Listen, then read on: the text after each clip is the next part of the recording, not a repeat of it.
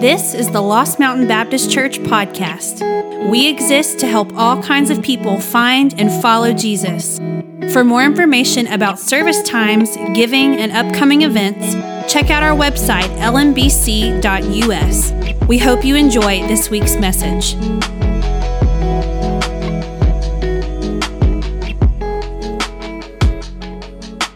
Would you remain standing with me? As we recite the Lord's Prayer together this morning? Say this with me Our Father in heaven, hallowed be your name. Your kingdom come, your will be done, on earth as it is in heaven. Give us today our daily bread, and forgive us our debts, as we also have forgiven our debtors. And lead us not into temptation but deliver us from the evil one. For yours is the kingdom and the power and the glory forever and ever. Amen. You may be seated.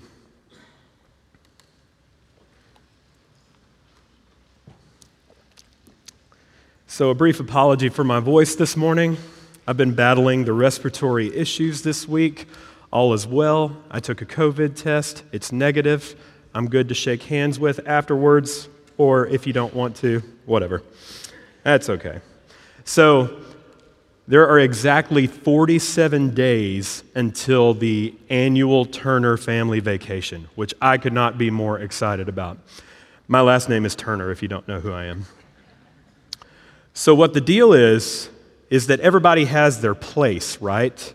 A lot of you go to Florida, a lot of you go to different places, and you just you just think it's your place once you get there, right? You immediately have this sense of relaxation when you get to your place. The Turner place is a little bit different, and I've had a number of discussions with you about this before, but we go to Branson, Missouri every year. And that's a little bit different. It's the Midwest, it's the Ozarks, it's great, but typically you think that might be where more seasoned and wiser individuals go once they've reached a certain status in life. Because when you go to Branson, there's Silver Dollar City, there's Southern gospel music, there's bluegrass music, there's all of these great things that you can enjoy, but they typically cater to, toward older audiences. But my family and I, we love it.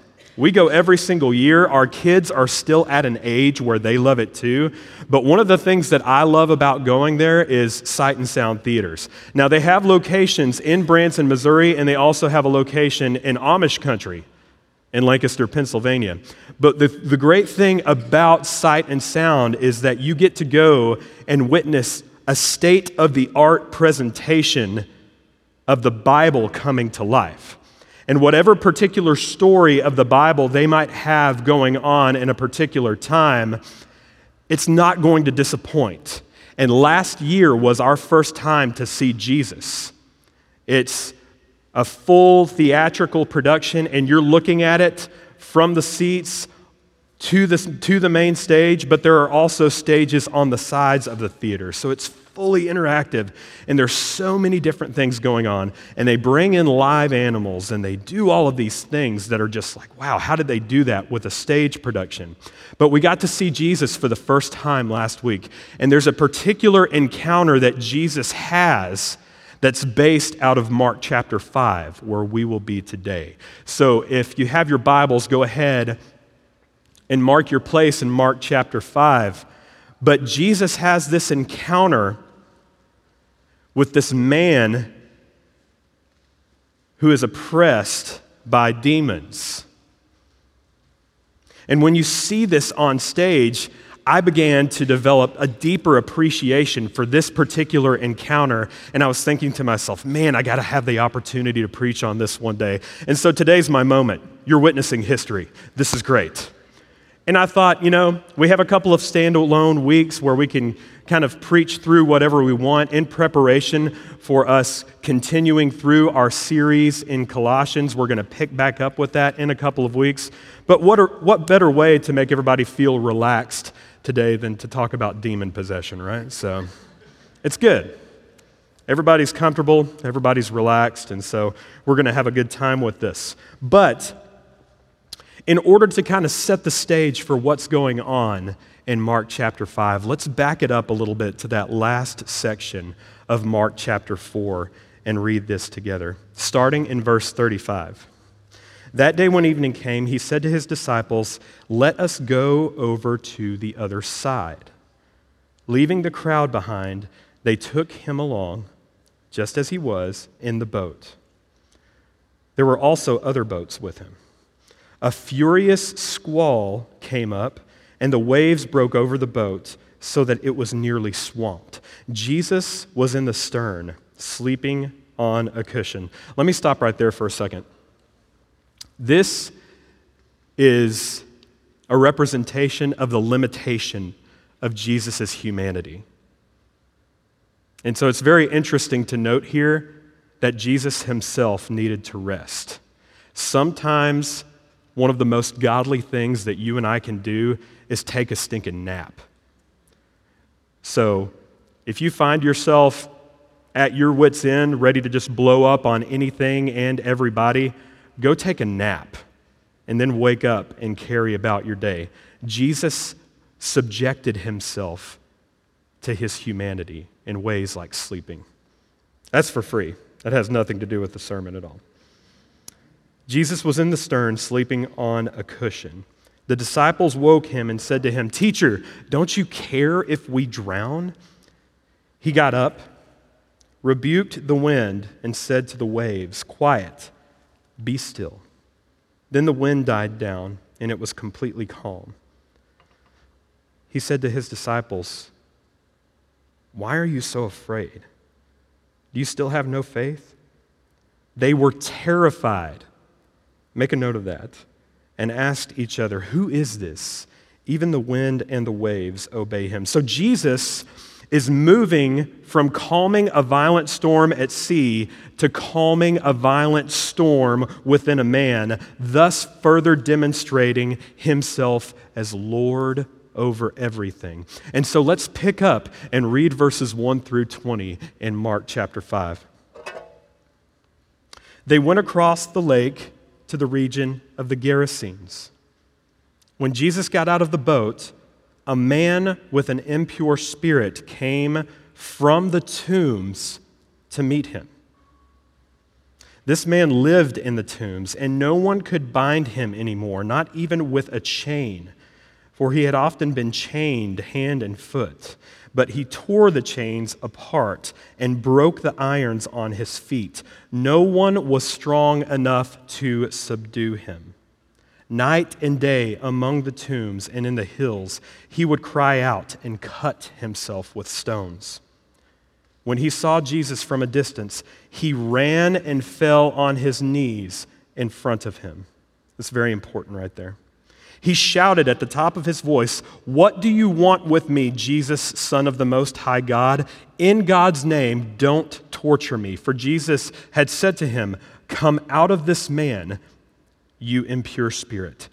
Then Jesus asked him, What is your name?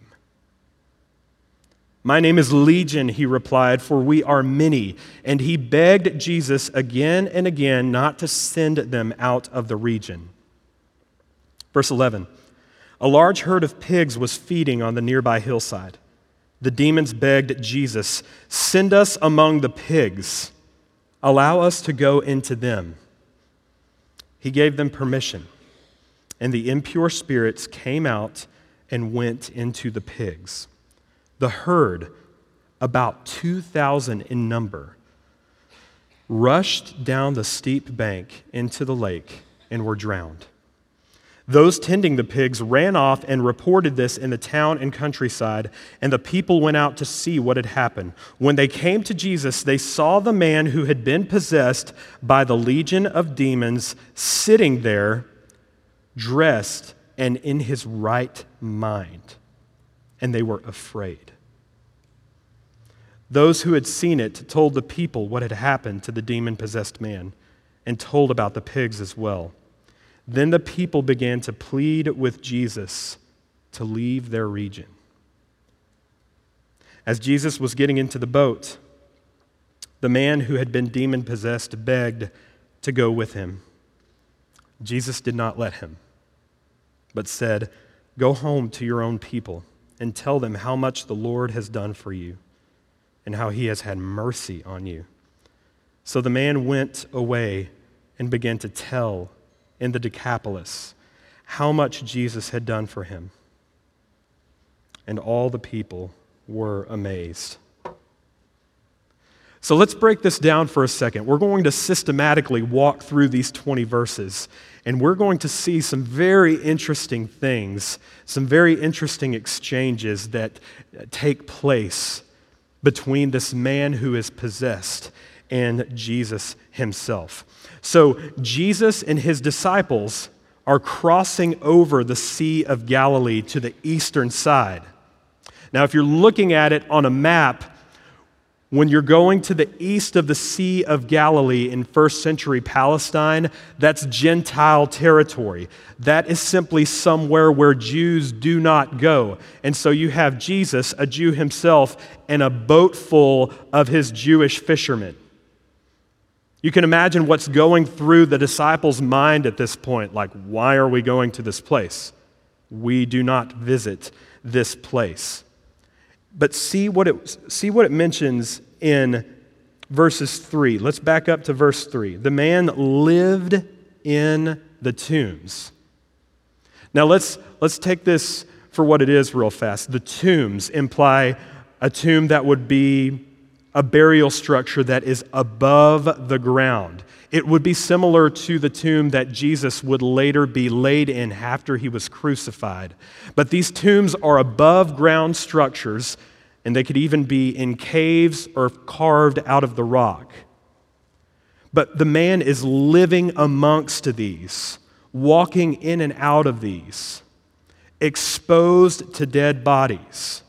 So he is living in them. He had been excommunicated from the area that he had lived in because he could no longer be with he can no longer be restrained by any form of the townspeople.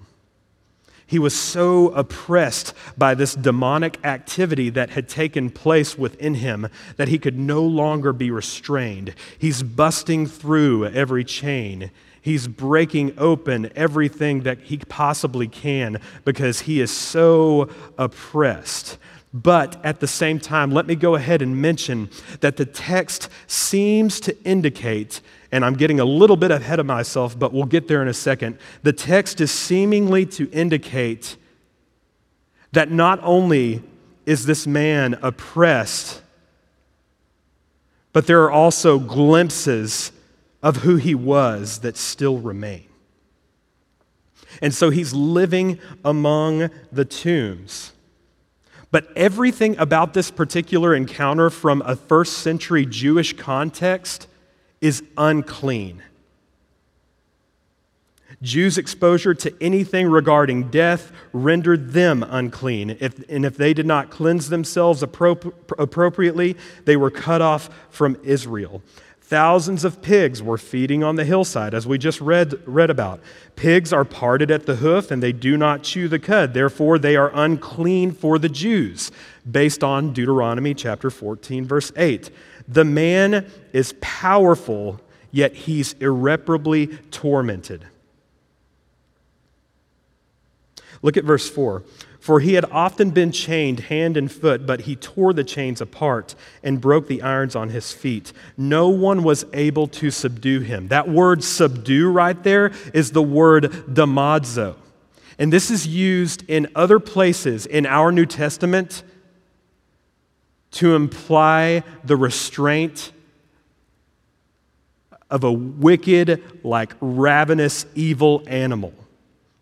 And so Mark is likening this man in his current state to that of just a wild animal that cannot be tamed whatsoever. But I want us to pay attention to what happens. Jesus and his disciples make their way across the Sea of Galilee, and he sets foot on this area of the Gerasenes. And something instantly changes. There's something that is known to this man that is oppressed by demons, where he's like, something different is here. I, I sense that maybe there is a presence here that can calm waves upon a sea. And the man himself is thinking, maybe this could be my opportunity for deliverance. And so what happens? We move forward and we go to verse 6. It says, When he saw Jesus from a distance, he ran and fell on his knees in front of him. Now, what the text is implying right there is he didn't just fall at his knees. This guy prostrated himself in front of Jesus because he understands that he is now in the presence of the divine. But I submit to you, as I said before, the text is indicating that there is a constant struggle within this man to where he does not have all of his faculties about him. But at the same time, there are still traces of him there that are begging for deliverance. They're begging for deliverance from everything that has plagued his mind and his body. And I submit to you this morning that you and I are not very far removed from this man himself. If you think about what Paul says in the book of Ephesians, chapter 2, he says, As for you, you were dead in your transgressions and sins in which you, you used to live when you followed the ways of this world and of the ruler of the kingdom of the air, the Spirit who is now at work in those who are disobedient. All of us also lived among them at one time, gratifying the cravings of our flesh and following its desires and thoughts. Like the rest, we were by nature deserving wrath. What this text is communicating is that apart from Christ, we are essentially in an alliance with the adversary himself. Apart from Christ, there is virtually no hope, and there is no difference between us and this particular man. Obviously, we're not walking around crazy, naked, and scraping ourselves with stones, but there is this internal conflict going on inside within each and every one of us that we have a hard time shaking, that we have difficulty with on any given day. But apart from Christ, this is our identity. Apart from Christ, there is no hope. And for those of us sitting in this room this morning who have received Jesus as both Savior and Lord, we have been delivered from that state. But at the same time, old habits tend to die hard.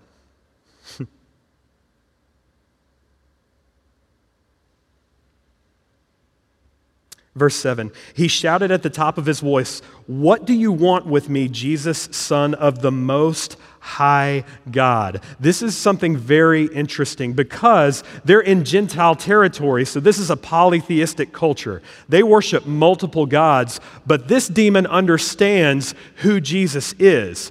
Otherwise, he wouldn't have prostrated himself before him. Son of the Most High God, Jesus is given his proper title in a region where these multiple gods are worshiped, but he's designated as the Son of the true God who is transcendent above every single other God the Gentiles recognize. But what's his question to him?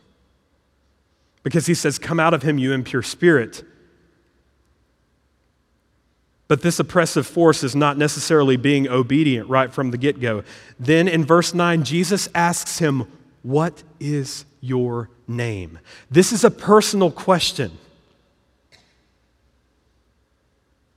Matt and I were in Orlando a couple of weeks ago, And we had the opportunity, like he said last week, to go and uh, be invested in as far as the pastoral coaching network that we're a part of.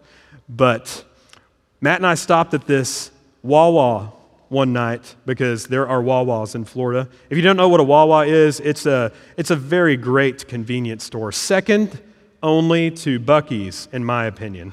Buc-ee's, Wawa, QT RaceTrac, maybe follow. But as far as Buc-ee's and Wawa, they're pretty much the pinnacle of all convenience stores.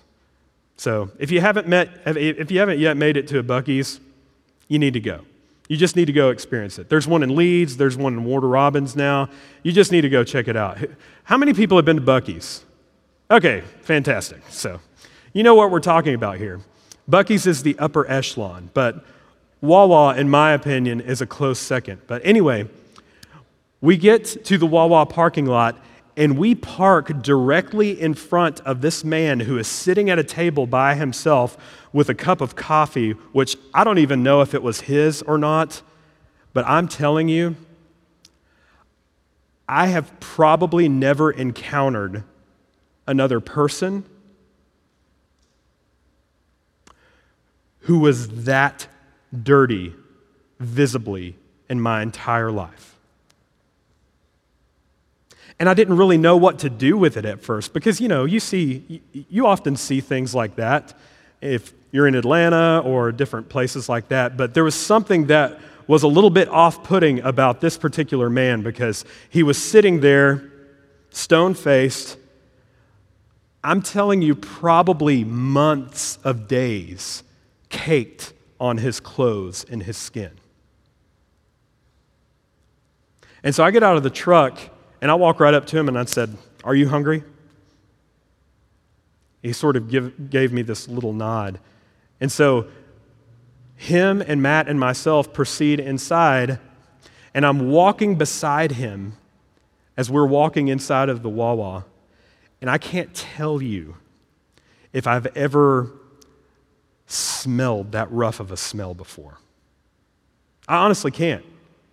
Like, so much so to where I just kind of had to do the best that I could as my eyes were watering. And so we walk inside, and I just say, Get whatever you want. Get whatever you want. And so he just kind of starts casually looking around. And obviously, as you can imagine, people are beginning to look, people are beginning to stare. I mean, I'm talking like that, that's the severity of this particular encounter. And finally, he makes a couple of selections. He grabs a sandwich, he grabs uh, something sweet, he gets a drink. We walk up, we check out, we go back outside, and we're about to leave. And if you know anything about me, I, I typically like to be super clean. Like when I go into restaurants, I will wash my hands before we eat and I will wash my hands after we eat, before we leave the restaurant. When I go and get gas at Buc-ee's or Wawa, I will finish getting gas, and I have a little package of wet ones sitting in the console of my truck, which I immediately pull from and sanitize my hands once I've touched the gas pump. That's, that's my type of personality. But when we walk outside with this guy, I get as close to him as I comfortably can. Because there's something in me that's saying this guy hasn't been graced with the dignity to be approached and to be touched in months. I don't even know if it's longer than that. And I put my hand out and I say, What's your name? And it's almost like a scoff takes place. Like, what do you care about what my name is? Look at me. And he just looks at me and he says, My name's John. And I said, You know what, John? I'm going to be praying that from this moment on, Jesus sends other people that follow me that can take care of you. And remember what Matt said last week? When we have encounters with people where we get to live out the gospel in front of them, don't be weird. It would have been the weirdest exchange in the world for me to sit down with him right there and walk him through a track and say, Now, would you like to receive the Lord Jesus as your Savior today? Well, make sure you find a Bible believing church and let's get you involved in a discipleship program. There was a need beyond that. He needed to be fed physically, he was hungry. Jesus goes around meeting physical needs for people, and they understand who he is.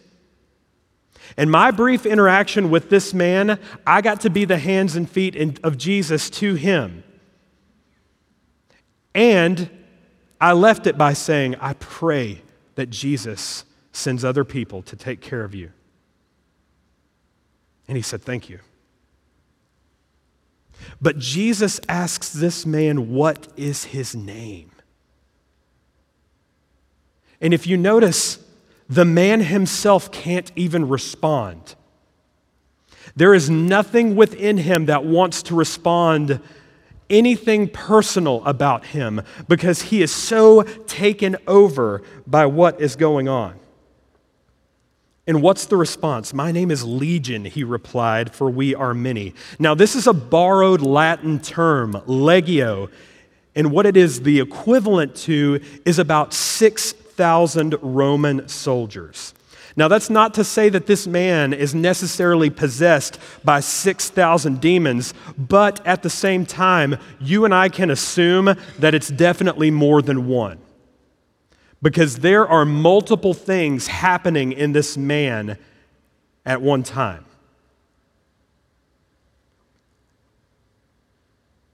But there's something interesting about it. There's something interesting about the whole exchange because it's almost as if both oppression and traces of the man are still there because there's this there's this wanting to be restored, and there's this recoiling from it at the same time. We earnestly want the restoration Jesus alone can provide, but we recoil into patterns of self destruction that are familiar and that we've grown comfortable with. There are things about you and I that are habitual and we just can't seem to let go of them. And so, what do we do? We walk around pacing the place, scraping ourselves with all of these things that we can't let go of. And you know, this is a little uncomfortable and heavy, but you know what I'm talking about. You know those things about yourself. You know those things in your life that constantly eat away at you, that constantly have not been dealt with and have been left at the feet of Christ as you've prostrated yourself before Him. Listen to this quote by Sinclair Ferguson No man yields to Jesus easily by nature.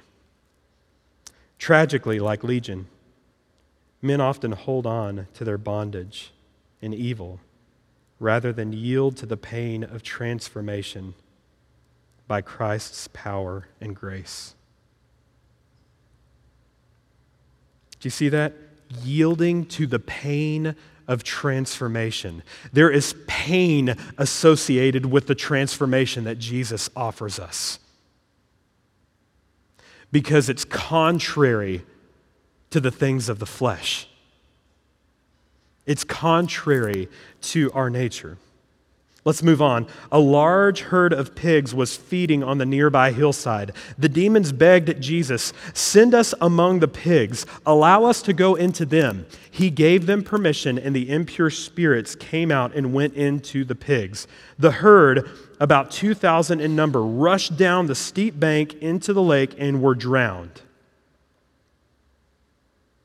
This is an economic catastrophe. We're talking about 2,000 pigs, unclean to the Jews, but a primary source of income to these Gentiles. Those tending the pigs ran off and reported this in the town and countryside, and the people went out to see what had happened.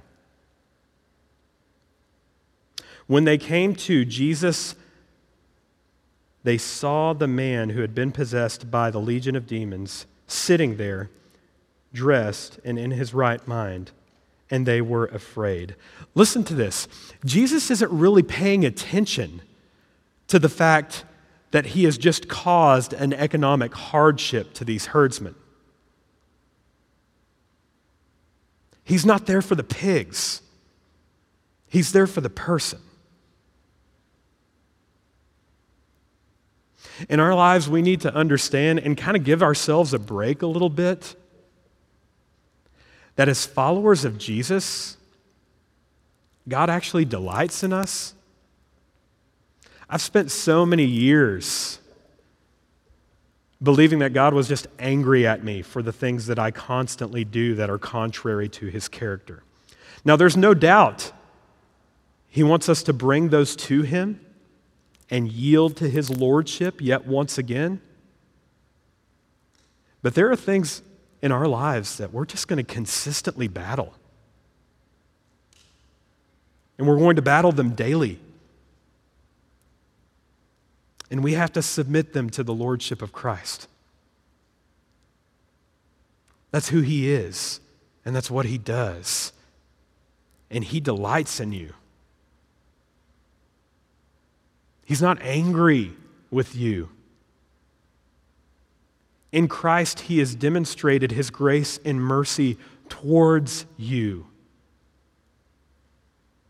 And so maybe you need to hear that today, just like I needed to hear it this week.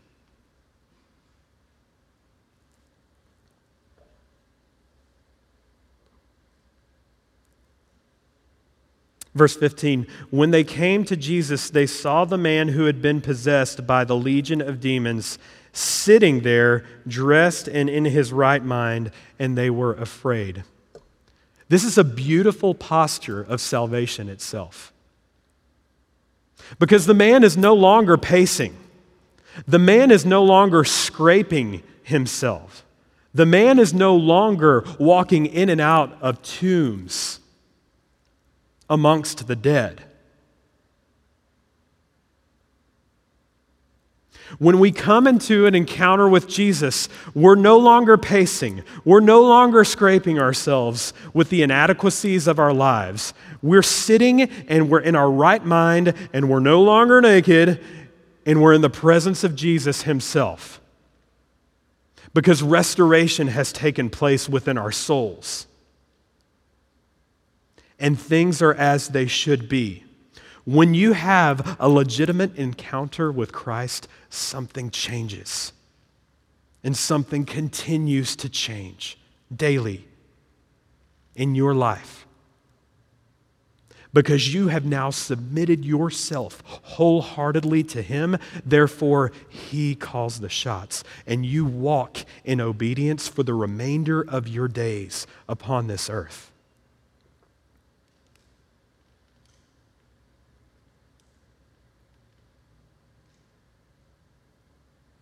Listen to this quote by James R. Edwards. In the eyes of Jesus, the rescue and restoration of one person is more important than vast capital assets. Compared to the redemption of a human being, the loss of the swineherds, considerable though it was, does not rate mentioning. Jesus cares about you. He cares about you deeply. He cares that you undergo such a transformation in your life that you will willfully respond in obedience for the remainder of your days upon this earth. That's why the church is a powerful force. We have been redeemed in such a way that we have been entrusted with the message of the gospel.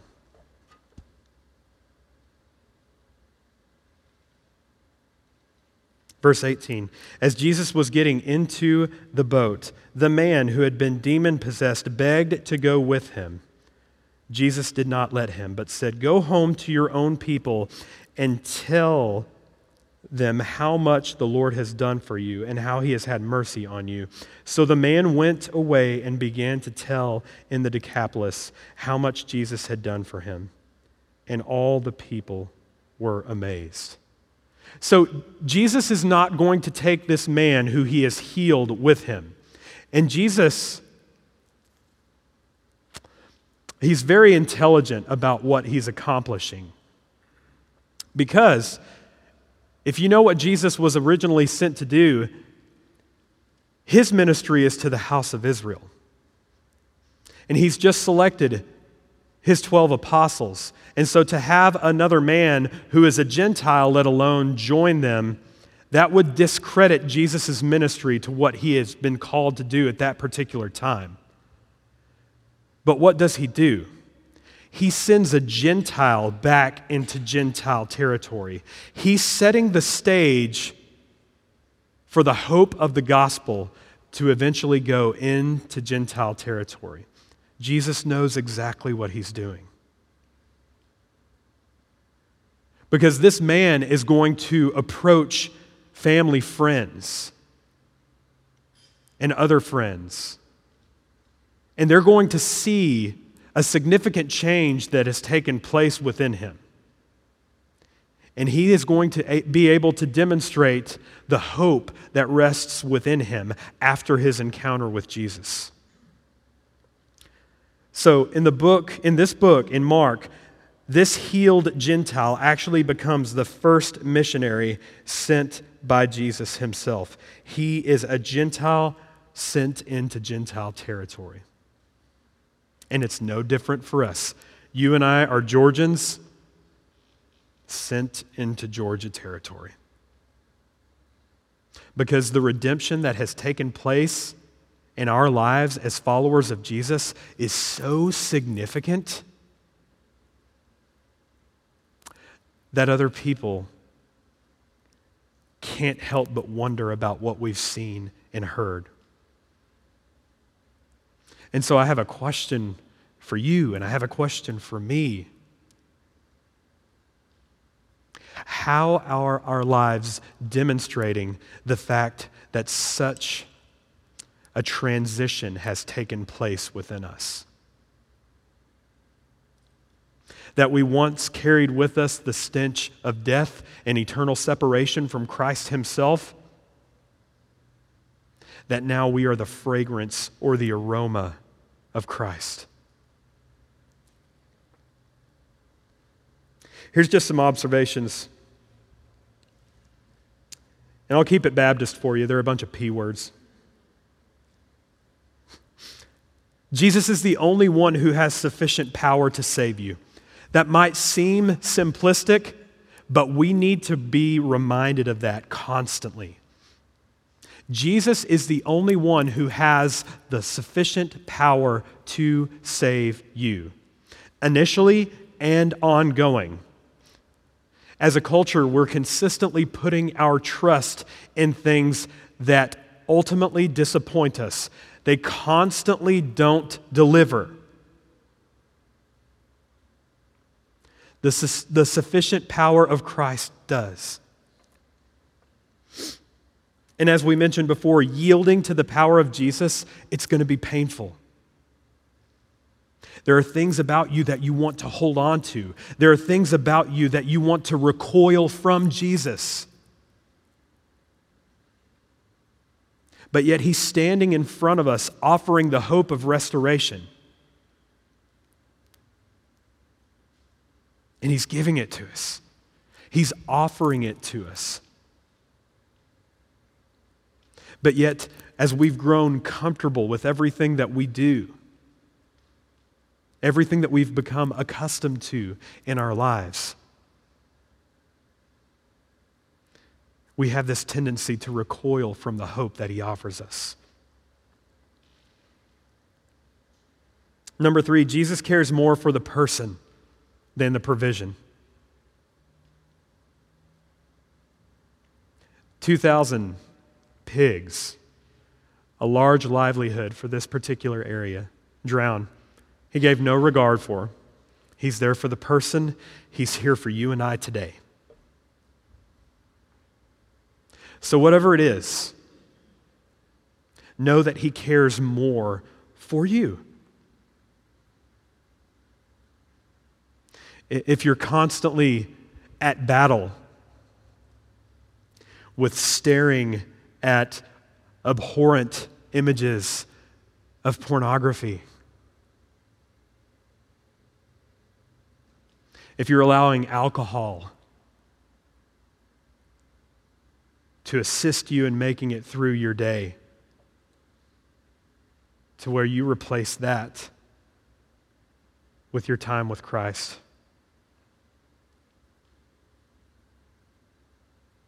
If you can't stand your spouse anymore, you've tried for years, there's restoration that's offered in Christ.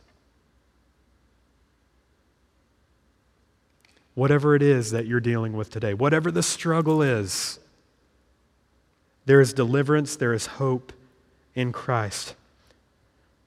Jesus proves he is the Son of Man who came to seek and save that which was lost. Because if you realize, when he was on the lake crossing over the Sea of Galilee, and then, after he had performed the, the miracle of releasing this man from the oppression that he had been under, how do people respond to him? They're no longer thinking about the large storm or the demon possessed man. They were terrified of what Jesus had done. In other words, they stood in awe of him and what he can do.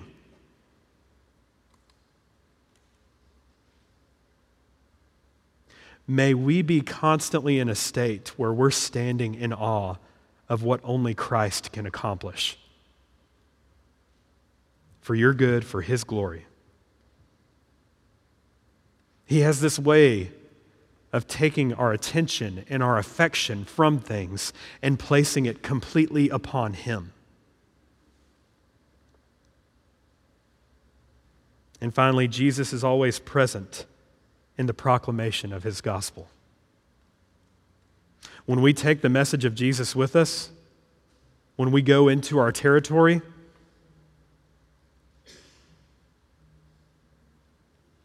when we're not weird with our proclamation,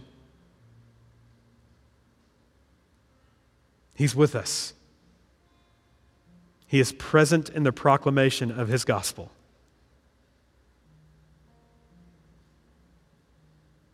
and He grants us the words of life to speak to the people that we encounter. So there's a decision for us that needs to be made today. Maybe for someone, that's to actually place your faith and your trust in Christ for the first time. And I fear that we're becoming more removed from churchy terms that we've grown up with. So I'd like to identify a few of those today, and I'd like to give them appropriate definitions. I feel like we, we often have this thing where we throw around terms like repentance and obedience. And, you know, some people have an idea of what those mean, but at the same time, we're taking it from a biblical perspective. And we need to understand ourselves what we're saying for, to, to people. So, when I talk about repent, I'm talking about the act whereby one turns from his or her sin, idolatry, and creaturely rebellion and turns to God in faith. When I talk about believe, I'm saying to believe in God involves the element of trust, not mere acknowledgement of his existence. When I say surrender, it's the attitude of yielding to the authority of Christ. And when I say obey, it's hearing with reverence, it's hearing with awe and respect of who Christ is. So you turn from your actions that violate the moral standard of God by yielding your existence to the authority of Christ and believe that God has raised him from the dead in order to secure sin and death's defeat. And then you walk in awe and respect of that until you see Jesus face to face.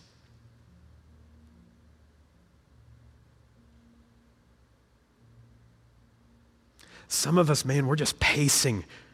We're anxiously pacing through life. We have, we've clung to every insecurity. We've clung to every doubt.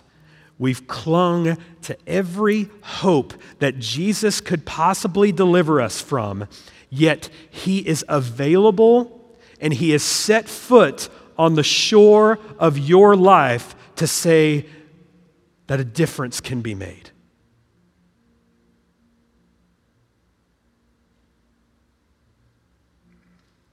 And we don't have to be the same anymore. There's deliverance that He offers, and He alone offers. In just a minute, we're going to receive communion together.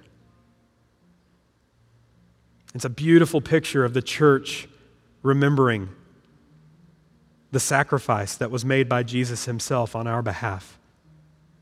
And we invite you, if you are a baptized believer this morning, to participate in communion with us as we take the bread representing the body broken for us, and as we take the cup representing the blood that covers the sins of the many. I pray this time of reflection this morning for us as a church would be sweet. That we would recognize that without the shedding of blood, there is no remission of sins. But because of what Christ has accomplished in his sinless life, in his substitutionary death for sins, in his burial, in his bodily resurrection, and coming soon, his imminent return. I pray that we would receive it with all the joy and gratitude our hearts can muster this morning. Because if you have been set free in Christ, you have something to talk about. And I have something to talk about. So today, may we be Georgians set free to go into Georgia territory and to say how the Lord has had mercy on us. Let's pray together. Thanks so much for joining us online at the Lost Mountain Baptist Church podcast. For more information about service times, giving, and upcoming events, check out our website, lmbc.us.